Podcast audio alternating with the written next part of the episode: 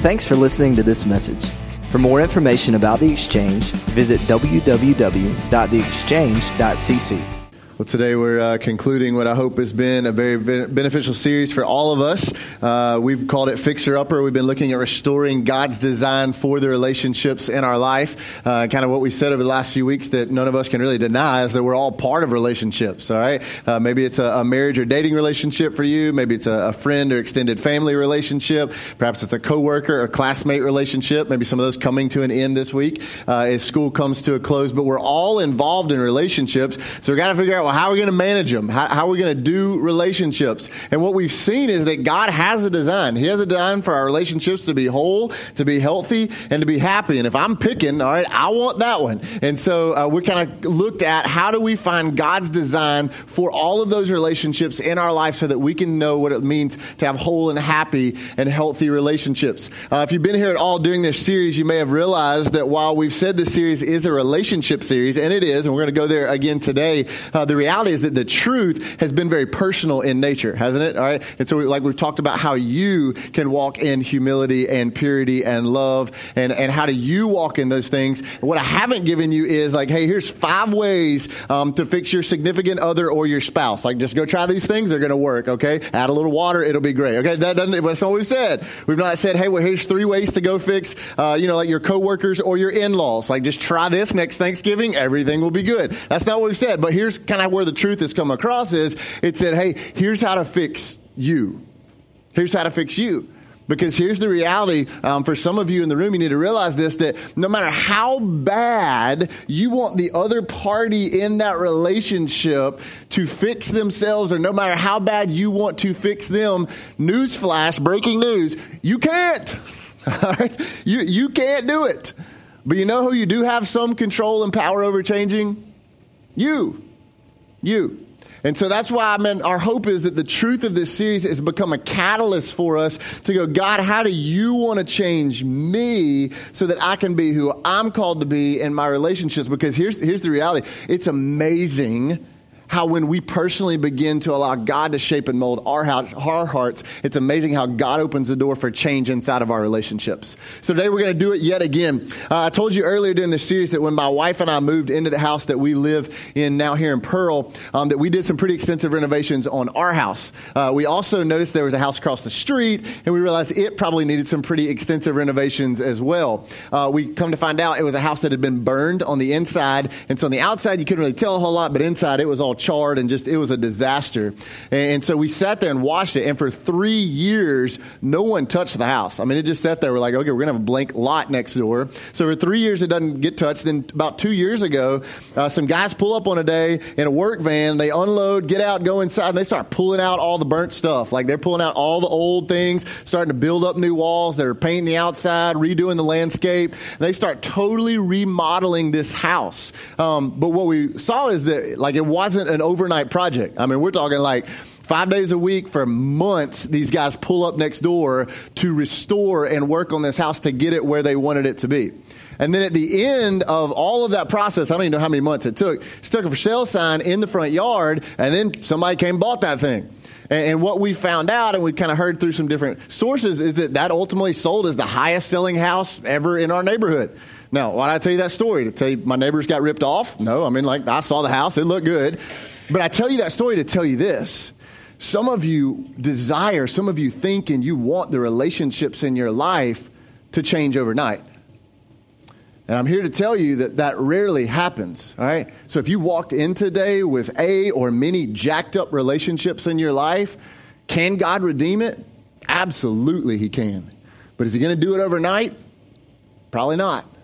Relationships require time and constant work and constant investment in us and in individually and also in us together. And so it takes honesty and transparency and commitment to make relationships work. And so that's why this has been five weeks where we've been looking at relationships because there's so many parts to making relationships work. So if you got a copy of scripture, we're going to go one more time. This time we're going to go 1 Peter chapter 3 there towards the end of your copy of scripture 1 peter chapter 3 i uh, would love for you to open up to a uh, hard or digital copy whatever you've got of god's word so you can kind of keep it in your lap. It'll take us about 10 minutes to get there um, but i want to go ahead and give you a head start so that you can be there when we arrive. Uh, today, we're adding a fifth and final essential virtue for every healthy relationship. And the fi- fifth and final virtue that we're going to add to our repertoire over the last five weeks is the virtue of honesty the virtue of honesty. Every healthy and whole relationship is founded on honesty. And so I want to kind of go ahead and put a little disclaimer on the front end today, uh, kind of like I did a couple of weeks ago, that today, maybe for some of you, today's going to be a little bit of a hard and heavy word. All right. It may get up in your grill a little bit. And so here's how, here's how I would, I would love for you to think about how you might respond today. I mean, I would love for you to lean in. And if you really want to God see do, to want to see God do some work and bring freedom inside of your life and inside of the relationships, the broken relationships in your life, then my prayer has been for you that in these moments that you would go, God, I'm open and you're the designer and you, your plan's best and whatever you want to say to me, God, I'm here and I want to hear it and I want to walk it out and I want to live it. And I believe that if you do that today, that man, God's going to deliver some very powerful truth, not from me, but ultimately from the truth of His Word that can literally change the relationships in your life. Um, if you've been over the last few weeks, we've kind of done this before and after picture thing and the idea of remodeling. Uh, and so today we're going to look at the before picture. In other words, our relationships under our design. I'm just going to go ahead and tell you from the forefront today. Okay, get ready. All right, the before picture, it ain't pretty. Like it's not. Like it's, it's burned and charred and it looks ugly, kind of like the house across the street. Um, it, it's not going to look great because we're trying to do relationships our way in the area of honesty. But then the beautiful part is, as we go to the truth of God's word, we're going to see an after picture.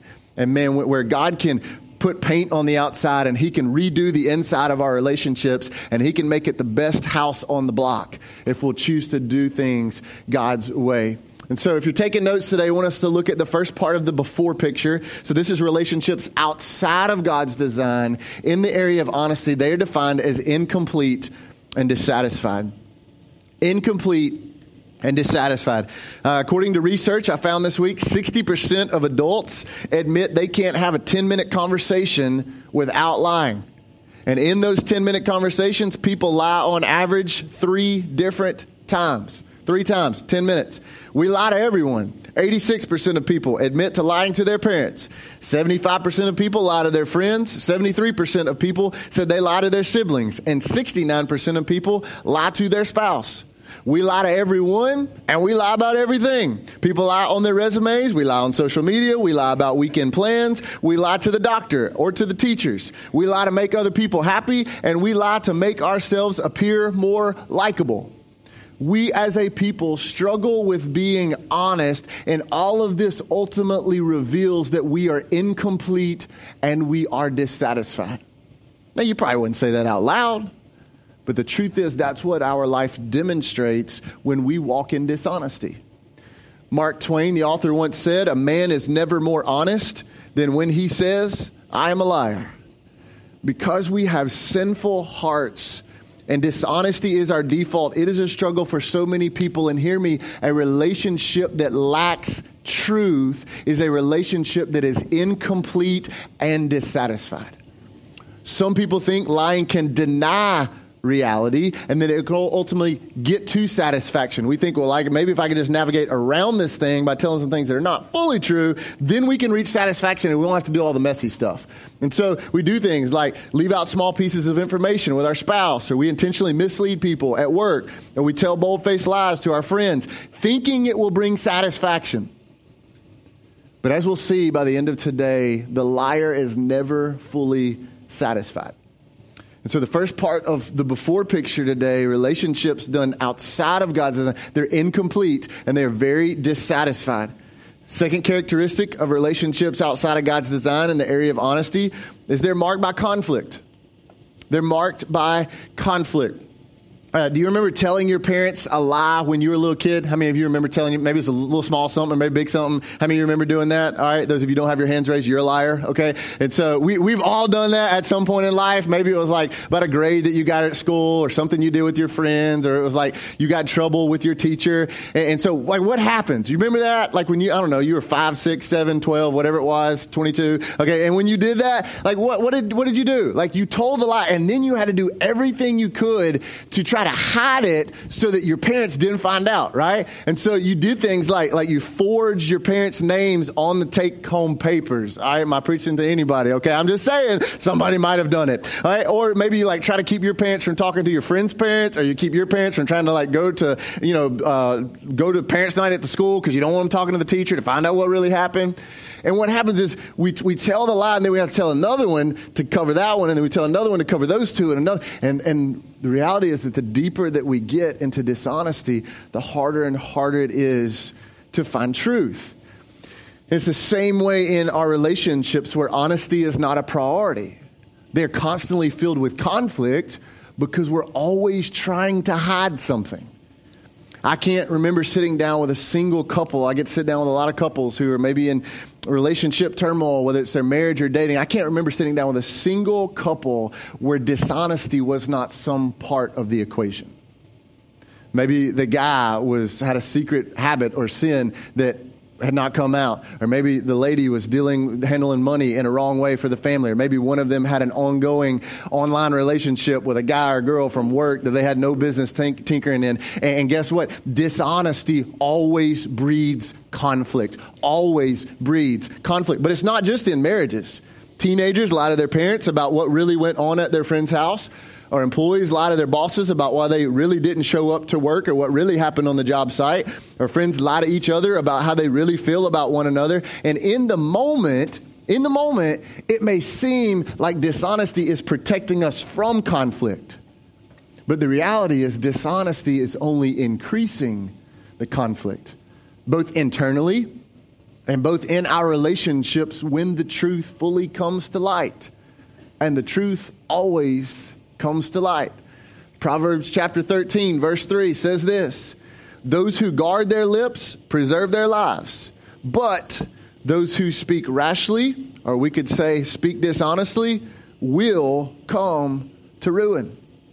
Relationships that fail to practice full truth and honesty are filled with conflict because they're always striving and working to hide something.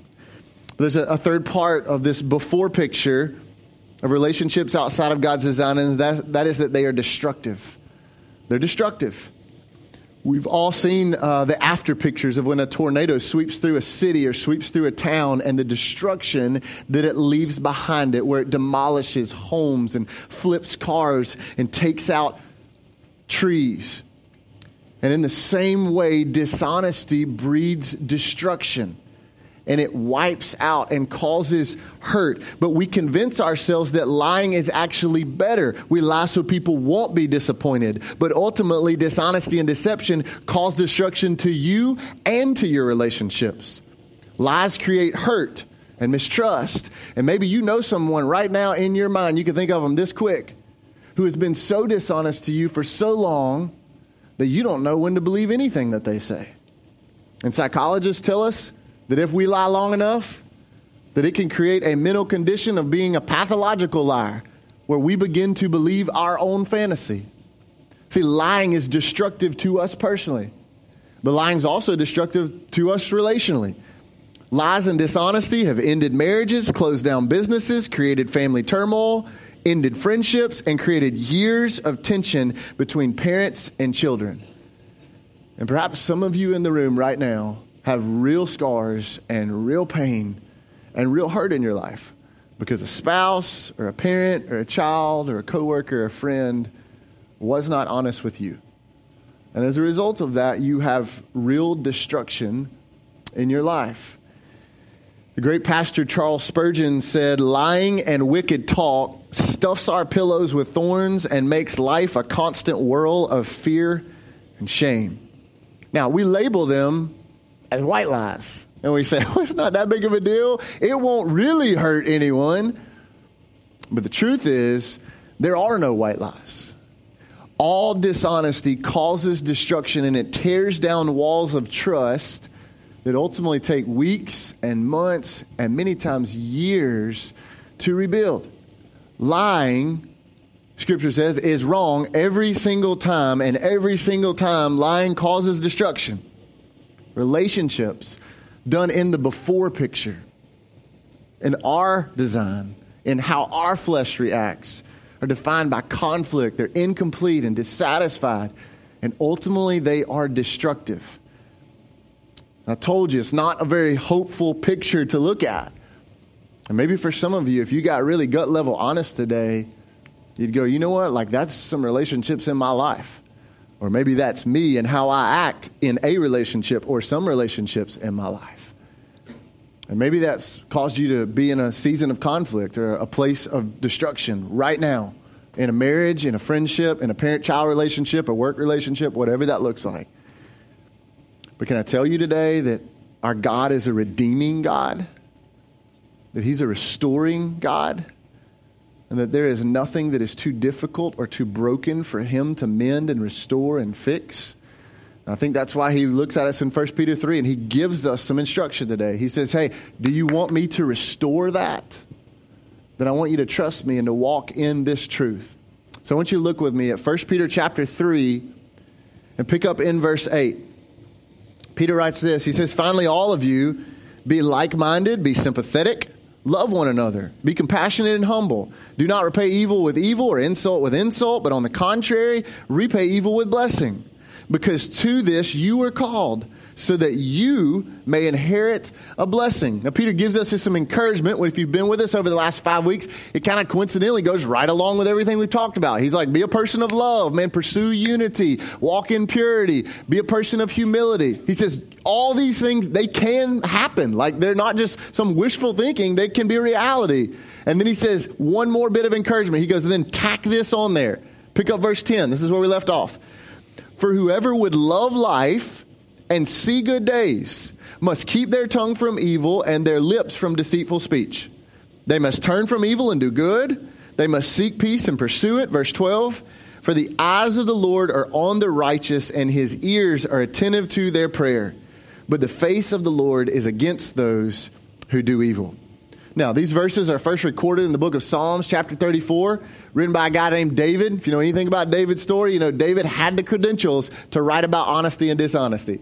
He knew the positive and negative effects of honesty and dishonesty. So he writes this. Peter takes it and he's like, I'm going to stick it in my book because it's good. I'm going to put it in my letter. And then I want us to expound on what Peter says. So here's the first part of this after picture. So when we do relationships under God's design, they can be defined as fulfilled and content.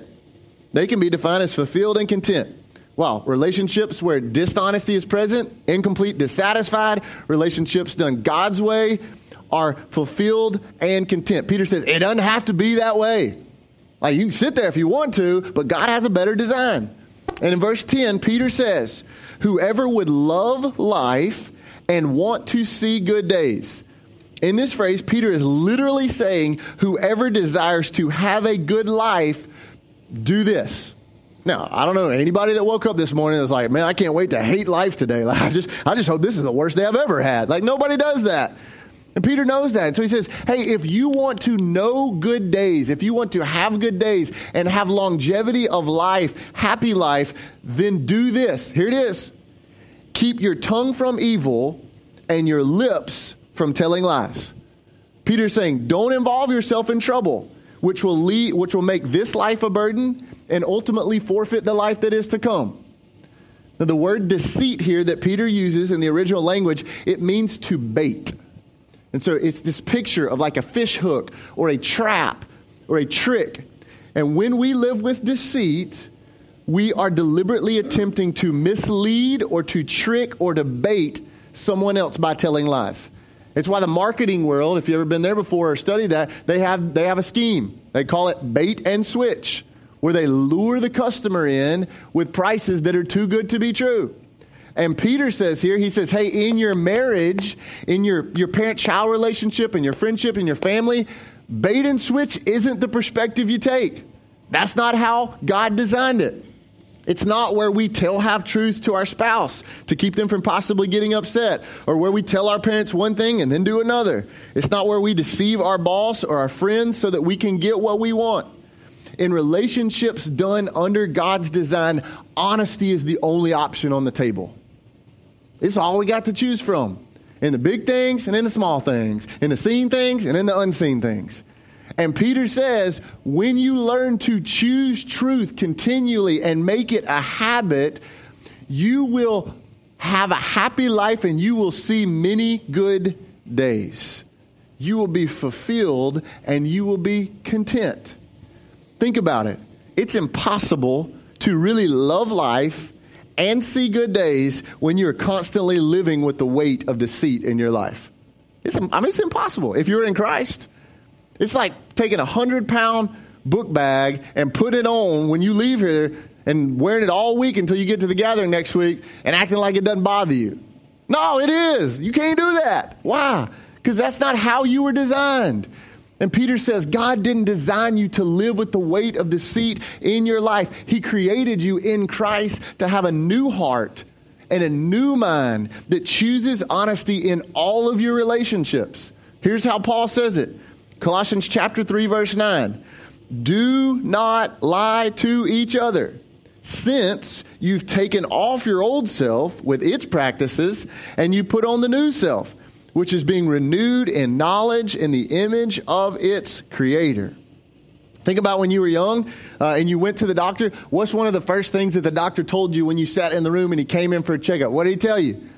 Let me see your tongue, all right? Let me see your tongue. Stick your tongue out, right? Why do you do that?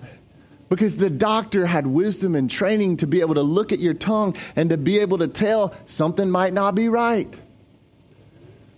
And maybe for some of you today, God brought you here at 11:30 today to go, let me see your tongue. Let me see your tongue because by looking at your tongue, I can tell if something might not be right. And the reality is that your truth or your lack of truth is an indicator of the condition of your heart. And you'll never have a healthy heart and healthy relationships when dishonesty is what comes out of your mouth. But when you walk in truth, you will find fulfillment and contentment because it ain't about you making it happen anymore but it's about being fulfilled and content personally in Christ and then in your relationship in Christ. And God says that's, that can be in your after picture fulfillment and contentment when you do it under my design. Second characteristic is this under God's design, our relationships can be peaceful. No way. Yeah. While many relationships are defined by conflict, God has a greater design of peace. Verse 11, Peter said it. He says, turn from evil and do good. Now, this idea of turning from evil, it's got to be an intentional choice for every person in the room, and for every person in the room, probably looks a little bit different. But here's the deal as long as you walk in or with evil and dishonesty, don't be surprised when evil and dishonesty is what flows out of you. It's a natural result, cause and effect, cause and effect. And maybe for some of you today, the greatest step that you can take personally to pursue the after picture and God's design in your relationships is for you to begin to separate yourself from the things and the people that lean your heart towards dishonesty. So maybe for you that means like blocking certain people on social media. Maybe that means changing the shows or the music that you listen to for entertainment. Maybe that means finding accountability for a secret sin or habit in your life that you have to use deceit to hide. Maybe it means disengaging from a group of people at work that are constantly stretching the truth to try to lean it in their favor. The old phrase speaks great truth. When garbage comes in, garbage will be what comes out. And Peter says you can't expect to surround yourself with dishonesty and hope truth comes out. Turn from evil. And then in verse 11, Peter writes this He says, Seek peace and pursue it. Seek peace and pursue it.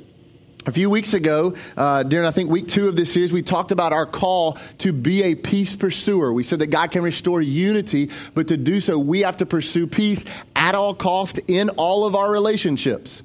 Why do we do that? That's hard. That's difficult. I got hurt because that's the way that Jesus pursued us. He's the great peacemaker. And so Peter says, pursue peace. You want to know one of the greatest ways to maintain peace in your relationships? All of them? Be a person that speaks truth. You to know one of the easiest ways to just stir up some conflict in your relationship? Don't be a person who speaks truth. It's really plain and simple. I think we all watched over the course of 2016 as the presidential election played out. And no matter who you supported, I think we can all agree it became really difficult to watch debates or the news or read articles because the reality is we didn't know who was telling the truth and who wasn't. We're just like, would somebody just shoot straight with me? And as a result of that, what happened? Much conflict ensued because there were so many people who failed to walk in truth. And the same thing can be true in our marriages, our families, our friendships, and our work environments if we don't become people who walk in honesty and pursue peace. The New Living Bible translates verse 11 that we just read this way. I love how it says it. It says, Try to live in peace, even if you must run after it to catch it and hold it. In other words, whatever you got to do, go get it. There is no value, hear me, there is no value or price tag that you can put on living at peace in your relationships. I can tell you firsthand, there is no value. Peace can only be found when we walk in complete truth. Heard a pastor friend say recently lies are clean on the front end because you seem to get away with it, but it's messy when it's made known. Truth telling is sometimes messy on the front end, but it actually leads to free, clean living on the backside. Psalm chapter 141, verse 3, the psalmist writes this He says, Set a guard over my mouth. Lord, keep watch over the door of my lips. Reality is, God has made our mouth a doorway to our body, to our heart, to our mind, to our soul. And out of it can come truth and life, or out of it can come dishonesty and destruction. We make the choice. And the psalmist here in Psalm 141, he gets very authentic. And he goes, God, I can't keep a guard over my mouth. And so he asks God, God, would you set up a guard over the doorway to my heart? Would you put up a guard? Maybe for some of you today, that's what God's saying. Hey, in your marriage, in your friendship, in your relationship with the in laws, like, would you pray right now? Would you pray, God, would you put up a guard over the doorway of my mouth? so that I can be a person that pursues peace and that speaks truth. And God has the power to build that in you through the power of His Spirit. So, relationships under God's design are not only fulfilled and, and content, but they're filled with peace. They can find peace. Third and final characteristic that I love that Peter includes under God's design, relationships in the area of honesty can be blessed. They can, they can really be blessed. While dishonesty opens the door to destruction, honesty opens the door to blessing. I'll say that again. While dishonesty opens the door to destruction, honesty opens the door to blessing. And Peter, in verse 12, the last verse of this passage, he lays out two distinct groups that we just saw. He says one group is a group that's righteous, that speaks truth. Another group, he labels the evil, those who don't walk in honesty and don't pursue truth. And Peter lays them out, and then he gives us God's response to both of them. And so in the final few minutes today, that's all I want us to do is I want us to see these two groups. Maybe go, God, where am I? And I want us to see God's response to those two groups. The first one I want us to look at is the back half of verse 12. Peter mentions, he says, those who do evil, or we could say those who live dishonestly. And Peter says this He says, The face of the Lord is against those who do not walk in truth. Now, this idea of the Lord's face being against means that God's anger and God's displeasure will be on those who fail to live with honesty.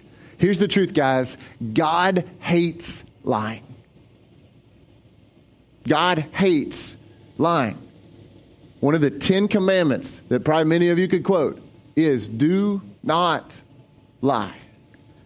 And then we look in the Old Testament, and Proverbs chapter 6 says this, verse 16. There are six things the Lord hates, seven that are detestable to him haughty eyes, a lying tongue, hands that shed innocent blood, a heart that devises wicked schemes, feet that are quick to rush into evil, a false witness who pours out lies, and a person who stirs up conflict in the community. Scripture says there are six things that God cannot stand, and lying is two of those. God cannot tolerate dishonesty. And although we may believe that overbilling the client or looking the other way at work or telling our parents or spouse only half the truth or fibbing about our kids' age at the restaurant, well, we may go, it's not that big of a deal. Like no one will ever know. God says it's a big deal. It's a big deal because God cannot tolerate his children who he designed to walk in truth, walking in dishonesty. And lying is wrong every single time in the big things and in the small things, in the seen things and in the unseen things. And Paul writes this in Galatians chapter 6, verse 6. He says, Nevertheless, the one who receives the instruction in the word, what we're doing, we should share all good things with their instructor. Verse 7, don't miss it. Do not be deceived. God cannot be mocked. A man who reaps what he sows. Whoever sows to please the flesh, from the flesh will reap destruction. Whoever sows to please the Spirit, from the Spirit will reap eternal life. Paul says, the God of the universe will not be mocked. And if nobody else knows, God does. If nobody else knows or sees it, God does. And Paul says, when you sow dishonesty, you will ultimately reap destruction. And God's face will be turned against you and your relationships. Scripture says that we have a real enemy. We label him the devil. And Scripture says he is the master of deceit. And when we live in deceit, it is not from God. It's not from God.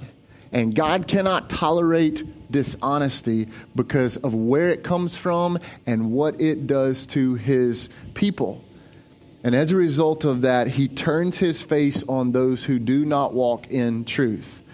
And not only does God turn his face on the dishonest now on earth, but scripture says that God turns his face on the dishonest eternally. I'll share with you a couple of verses from Revelation chapter 21, verse 7 says those who are victorious who walk in truth in christ will inherit all of this and i will be their god and they will be my children but verse 8 the cowardly and the unbelieving and the vile and the murderers and the sexually immoral and those who practice magic arts the idolaters and all liars they will be consigned to the fiery lake of burning sulfur this is the second death now did I share that with you to try to scare you today? No. But I share that with you to help us all feel the weight of the displeasure that God has towards dishonesty. That He did not create us to walk as people who would walk around the truth, but He created us to be people who would walk in the truth. Now, that's the first group. But Peter mentions another group. And I want us to see what that looks like. Peter says this He says, The eyes of the Lord are on the righteous, and he hears their prayers. In other words, for those who walk in honesty, God does not turn his face away from them, but God turns his face towards them and they find blessing. That's God's desire. Proverbs 12, verse 22 says, The Lord detests lying lips. He's not about that, but He delights. He finds joy in people who are trustworthy.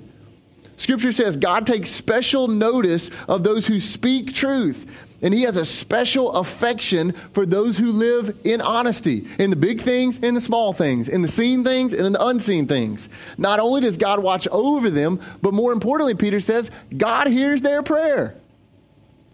In other words, people who walk in truth in a moment of need, in a moment of hurt, in a moment of pain, in a moment of worship, can cry out to God in prayer with confidence that He hears them.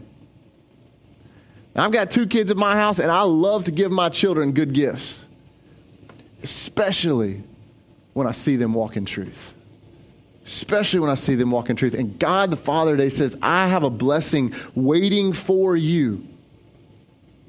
For you. If you will choose my design to walk in truth. Maybe for some of you today, you rolled in and it doesn't feel like your prayers are being heard and it doesn't feel like your relationships are working at all. And you go, I just don't know what's wrong. And maybe God the Father brought you here today because He's loving, because He's just, and He goes, It's because you're not walking in truth. And I designed you for truth. So, what do you do today? What do you do today if you're struggling in the area of honesty? How do you fix a broken, dishonest heart? I want to give you three things as we close today. First, I believe you got to admit to God that you got it wrong.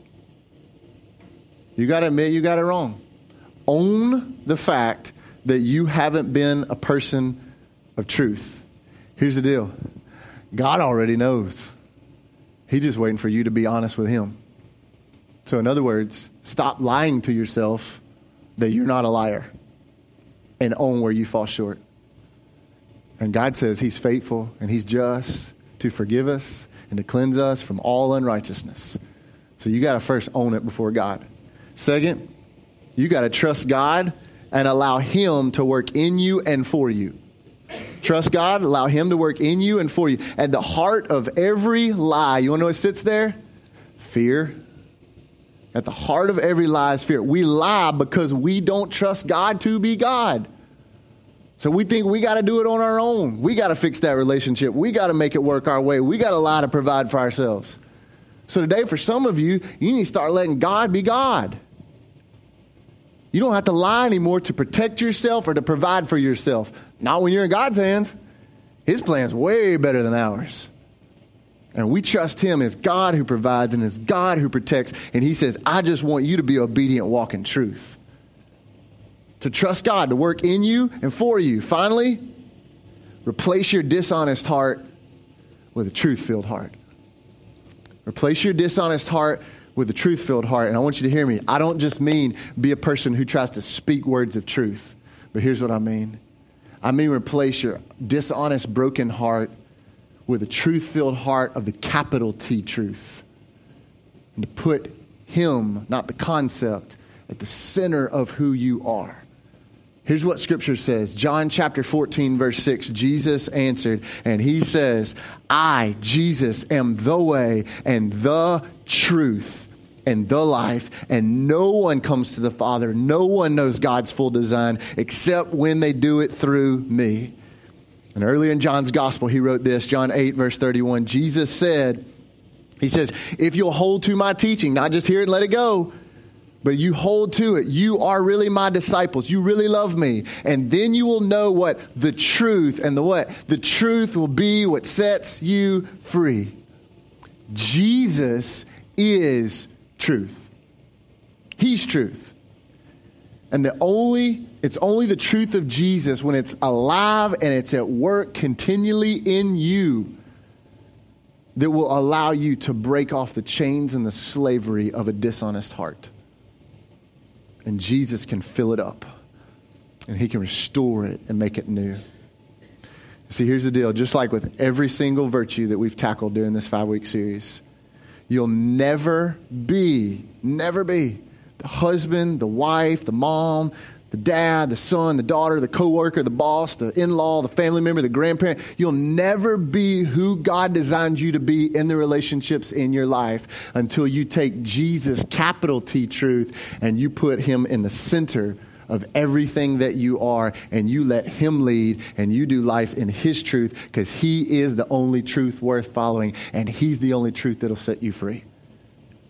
And when you do, that ugly, nasty before picture God can flip it. And He can begin to make it a beautiful picture of how He designed relationships to be.